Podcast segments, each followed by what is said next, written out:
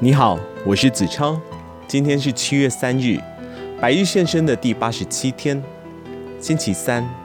今天为您选读的是由鸟园龙志所写的《判断的基本》，副标题是“明确、事实、精准、长远、高绩效工作的七十个原则”。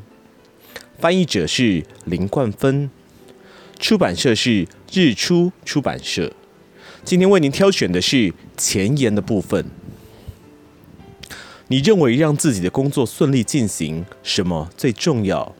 知识、经验、努力、人际关系、执行力、效率、大局观。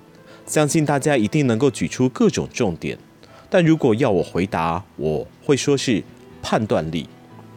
该怎么做才好？当面临必须做出抉择时，是否能准确地做出判断？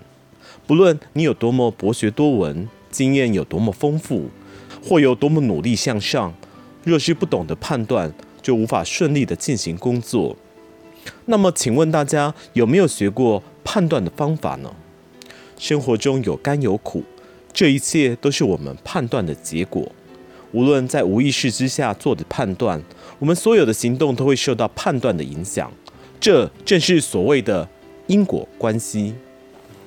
在学校读书时，有哪一堂课会教我们该如何做才能够有好的判断力？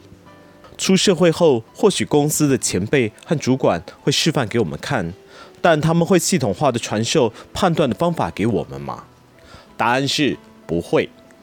不论是学校或公司，都不会确实教到我们判断的方法。至少在日本，一般都没有与判断相关的课程。然而，我们却躲避不了判断。在工作上，判断能力的好坏会直接影响到成果和评价。不过，工作上有许多判断都不会太有趣。很多人会因为缺乏自信，或是担心做错会挨骂，而产生“我才不想做什么判断”的心态。有这种心态的人，也会因此越来越没有判断力。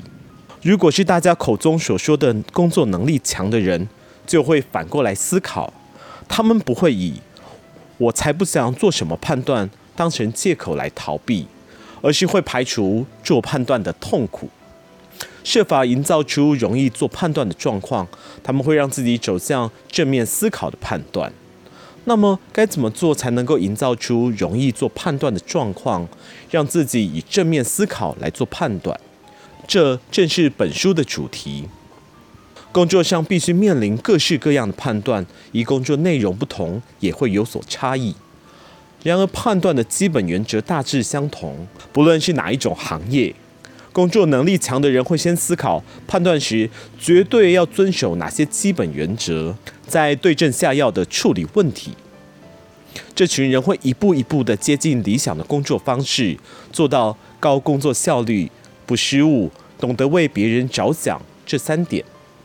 本书以懂得做出判断的人为目标，指的就是做到下列事项的人：第一点，能明确做出判断；第二点，可以在适当的时间点做出判断；第三点，高准确性的判断；第四点，能以中长期的长远眼光，纵观整体再做判断；第五点，能够判断时享受其中的乐趣。接下来，我将为大家说明何谓准确的判断方法。但在此之前，请容我先从另一个不同的观点谈一谈判断。据说，在不久之后的将来，AI 将深入我们的工作和生活。有识之士人当中，有人主张，在未来的时代，AI 或机器人等将取代我们，做多数原本由人类在做的事情。我也深感认同。当机器变得越来越人性化的时候，或许就能取代我们做很多的事。人们的担忧也持续的升温。大家心想，这么一来，人类的工作不就都被 AI 抢光了？那怎么得了？如果是下象棋或是围棋，AI 肯定比人类还要厉害。公司的多项业务想必也会交给 AI 来处理，更有可能得到好结果。在肩负判断工作的主管当中，其实有许多人期望看到这样的未来。我的工作是以大企业的管理阶层为对象进行授课，所以我会研究判断方法和解决问题的模式。在接受委托之下，我会利用一种叫做蓝钟演练的工具，进行以判断力为主轴的技能培养训练，协助企业培养如组长等年轻世代的干部。一路来接受蓝钟训练的对象超过一万五千人。培训期间内，我曾问过有谁是抱着可以的话，我还真不想做判断的心态。结果有超过八成以上的组长举手。很多人觉得做判断是一件苦差事，可以的话，他们不想自己做判断，原因就在于害怕失败。倘若在工作上做出错误的判断，会害自己被扣分，那么在判断时当然要谨慎。可是，就算谨慎地做出判断，也无法保证一定可以得到好成果。所以，很多人就会产生希望可以不要。承担判断责任的心态，而这或许是身为组织的公司必须面对的宿命。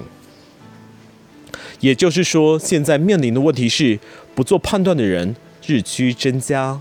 如此一来，懂得做出判断的人，他们的存在变得十分的珍贵，而且越来越有价值。回到原本的话题上，一个不曾学过判断方法的人，他是如何拥有所谓的判断力呢？答案是自我反省，做出判断后却发生不乐见的事。那么当初为什么会做这样的判断呢？拥有判断力的人会像这样自我反省，并思考出不会重蹈覆辙的方法。觉察到自我倾向的人，就能够不断地提升判断力。意思就是，他们的判断力是借由累积经验来提升的。在磨练判断力上，自我反省是不可或缺的动作。如果再好好牢记本书提出的判断基本原则，自我反省的效果势必得以倍增。我在此衷心期盼大家可以成为懂得做出判断的人，不论在面对工作或私人生活，都能够享受判断的乐趣。好啦，今天百日先生又到了尾声。那么不知道大家平常有没有需要做决定的时候呢？这个时候很仰赖你的判断力哦。那么百日先生，我们明天见。